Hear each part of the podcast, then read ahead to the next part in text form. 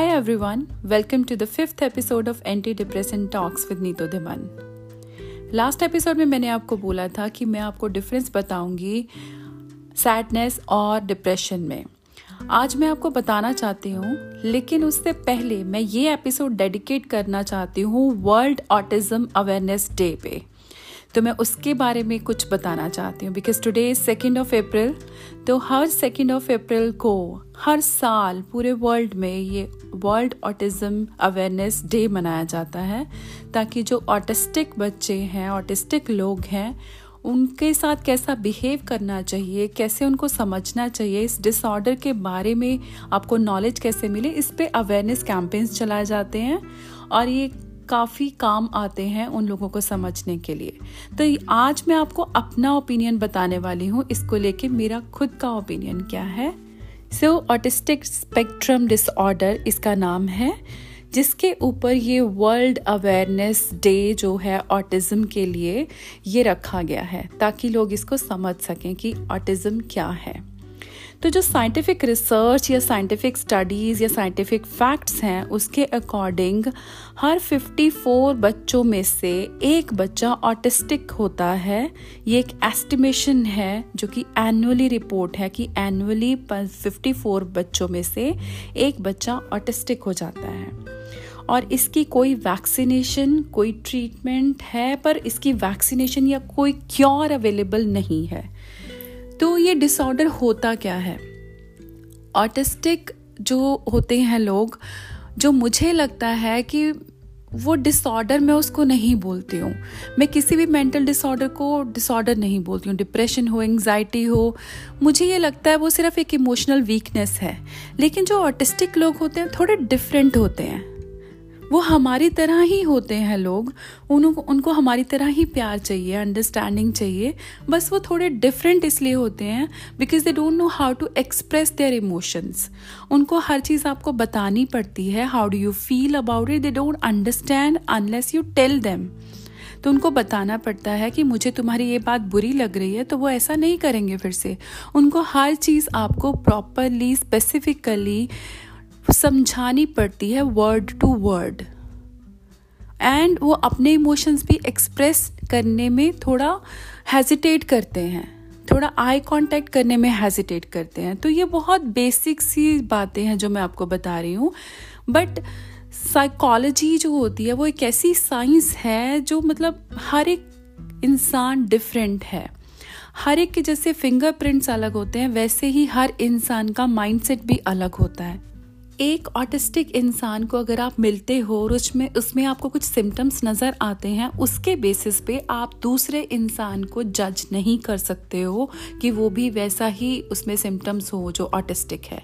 हर autistic इंसान भी अलग अलग होते हैं, उनके सिम्टम्स भी वेरी करते हैं और कर सकते हैं और कुछ सेम भी हो सकते हैं बट यू कैन नॉट जज दैम कि इसमें ये सिम्टम्स हैं तो ये ऑटिस्टिक है और इसमें नहीं है तो ये नहीं है।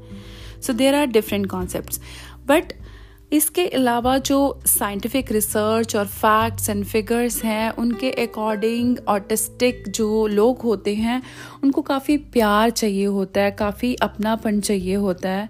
उनके साथ इसी तरह से डील करना चाहिए कि जैसे कि वो कुछ, वो डिसऑर्डर से जूझ रहे कि कोई ऐसे इंसान नहीं है जो दुनिया से अलग है। उनको ऐसे स्पेशल फील करवाना कि नहीं नहीं अच्छा तुमसे ये नहीं होगा, वो नहीं होगा, चलो हम हेल्प कर देते। नहीं, उनको नॉर्मल फील करवाइए as if they are normal जो हमारी तरह ही है। हम में से भी तो बहुत लोग अलग होते हैं। कुछ लोग बहुत सेंसिटिव होते हैं बातों को लेके। उनको थोड़ी सी लाउड नॉइज़ से भी घबराहट होने लगती है, दिल डर जाता है और कुछ लोग बहुत बिंदास होते हैं। उनको कोई फ़र्क नहीं पड़ता लाउड म्यूज़िक भी सुनते हैं। तो एक ही फैमिली में दो लोग रह रहे हो तो कितना डिफरेंट उनका बिहेवियर होता है और कितना डिफ़िकल्ट हो जाता है उनके लिए मैनेज करना कॉपअप करना। तो हम इंसान जो नॉर्मल जिनको हम समझते हैं, वो भी तो कितने अलग होते हैं। तो उसी तरह ये जो ऑटिस्ट ऑटिस्टिक होते हैं, ये भी थोड़े से अलग होते हैं। थोड़ा सा इनको ज़्यादा समझना पड़ता है। दैट्स इट और कुछ भी नहीं है। तो मेरा जो कॉन्सेप्ट है, मैंने एक कॉन्सेप्ट बनाया है कि ये लोग बहुत ना फन लविंग होते हैं। मैंने जो कुछ ऑटिस्टिक लोगों की काउंसलिंग्स की हैं, उनके साथ डील किया है, उनको कुछ चीज़ें समझाने में हेल्प किया उनके एंगर इश्यूज़ मैनेज करने में हेल्प किया स्पेशली टीनेजर्स को। तो उनके साथ ये थेरेपी बहुत काम आई है। तो एक ले पर्सन टर्म में आपके लिए ये चीज़ बहुत हेल्प करेगी अगर आप में किसी को या किसी लव्ड वन को अगर ऑटिज़म है तो आप लाफ थेरेपी यूज़ कीजिए। Laugh therapy as in laugh जो वर्ड है L A U G H इसको मैंने डिवाइड किया है डिफरेंट कॉन्सेप्ट्स में। So love L A U G H L means love they really need love a lot a lot of love बहुत प्यार, उनको बहुत अपनापन चाहिए होता है। इसीलिए उनके पेरेंट्स स्पेशली मदर्स बहुत करीब होती हैं। उनकी वो बहुत जल्दी सुनते हैं, समझते हैं। तो love is very important unconditional love उनको चाहिए होता है। एंड लव का सेकेंड लेटर है ए तो A means acceptance they need acceptance कि वो जैसे हैं, आप वैसे उनको एक्सेप्ट करो। उनको चेंज करने की कोशिश मत करो। उनको बिल्कुल ये मत कहो कि ऐसे नहीं वैसे करो। जो आप चेंज उनमें देखना चाहते हो वो करके दिखाओ। Set an example for them और उनको वैसे एक्सेप्ट करो। एक्सेप्ट करने के बाद उनमें चेंज लाना बहुत ईजी है। लेकिन आप एक्सेप्ट नहीं करोगे और उनमें चेंज लाने की कोशिश करोगे फोर्सफुली नो no, कभी नहीं हो सकता। और लाफ का थर्ड लेटर है you so you means understanding they need understanding उनको बहुत अंडरस्टैंड करने की ज़रूरत है। आ, वो चाहते हैं उनको जो आसपास के लोग हैं फ्रेंड्स हैं फैमिली हैं वो उनको समझें। वो उनको जाने कि उनको क्या चीज़ अच्छी लगती है क्या बुरी लगती है कौन से बिहेवियर उनको हर्ट करते हैं। तो ये जब आप समझने लगते हो तो उनको बहुत अच्छा फील होता है और वो बहुत जल्दी आपको समझते भी हैं आपकी बात भी मानते हैं। और उनकी कंडीशन में इम्प्रूवमेंट भी आता है। और लाफ का जो नेक्स्ट लेटर है that is ji so ji is very important here because ji means great fun plus freedom they need great fun and freedom हम ऑर्डिनरी इंसानों की तरह कि हाँ ठीक है लाइफ में लगे रहे, अपना जूझते रहे टेंशन्स हैं, ये है, वो है।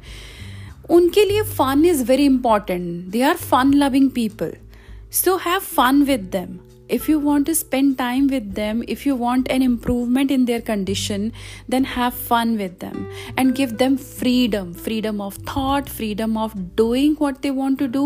और अगर उनमें एंगर इश्यूज हैं स्पेशली अगर वो टीनेजर हैं तो ऐसे ऑटिस्टिक टीनेजर्स में थोड़े एंगर इश्यूज़ आ जाते हैं क्योंकि हार्मोनल चेंजेस होते हैं। They don't understand how to deal with it तो आप काउंसलर के पास जाइए, उनकी काउंसलिंग करवाइए और बहुत प्यार से इनको डील कीजिए। Have fun with them and give them freedom okay and love का जो नेक्स्ट यानी कि लास्ट लेटर है that is H H means happiness they really need the environment to be very happy घर का जो स्कूल का या ऑफ़िस का या आसपास के लोगों का जो एनवायरमेंट है, अगर वो हैप्पी होगा they know how to grow in this kind of environment otherwise they feel irritated they feel agitated और उनको समझ में नहीं आता है कि कैसे कॉप अप करें। तो उनको एक हेल्दी इन्वायरमेंट देने के लिए हैप्पी इन्वायरमेंट देने के लिए आप कोशिश कीजिए। सो वो एच इज़ हैप्पी तो हैप्पीनेस जब घर में होगी तो हेल्दी ऑटोमेटिकली होने लगेगी उनकी कंडीशन उनकी मेंटल कंडीशन और ज़्यादा सुधरने लगेगी। They become very healthy so so, इसको डिसऑर्डर मत मानिए। बस ये मानिए कि वो ऐसे लोग हैं जो भगवान ने बहुत प्यार से सेंसिटिवली बना के भेजे हैं जो दुनिया के कोई स्ट्रेस कोई गेम्स कोई पॉलिटिक्स को नहीं समझते हैं। दे आर वेरी प्योर उनका हार्ट बहुत प्योर होता है, बहुत प्योर इमोशंस उनको समझ में आते हैं। जो बोल दो वो समझ आता है, जो नहीं बोलो वो नहीं समझ में आता है। तो बहुत सीधे साधे से प्योर से होते हैं। तो उनको आप अगर डांट फटकार के समझाने की कोशिश करोगे, ऐसे तुम्हें क्यों नहीं समझ में आता? जब मैंने बोल दिया एक बार, तुम क्यों नहीं समझ सकते हो? They will not understand it उनका दिल दुखता है। उनको पेन होता है। दे आर इमोशनली वनरेबल वो नहीं सह सकते हैं। तो उनके उनको फूलों की तरह डील करो। जैसे वो प्यारे से सॉफ्ट से फ्लावर्स हैं। और वो फ्लावर्स अगर आपने थोड़ा सा भी ज़ोर से पकड़ा तो वहीं पे उनकी जो फ्रेग्रेंस है वो तो आ जाएगी लेकिन वो मुरझा जाएँगे। और मुरझा गए तो उस फ्रेग्रेंस को भी ख़त्म होने में टाइम नहीं लगेगा।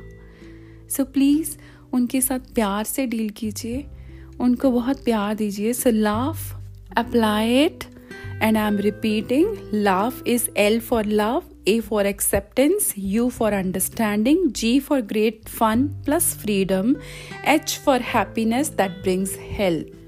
Thank you and don't forget to listen to my next episode based on difference between sadness and depression.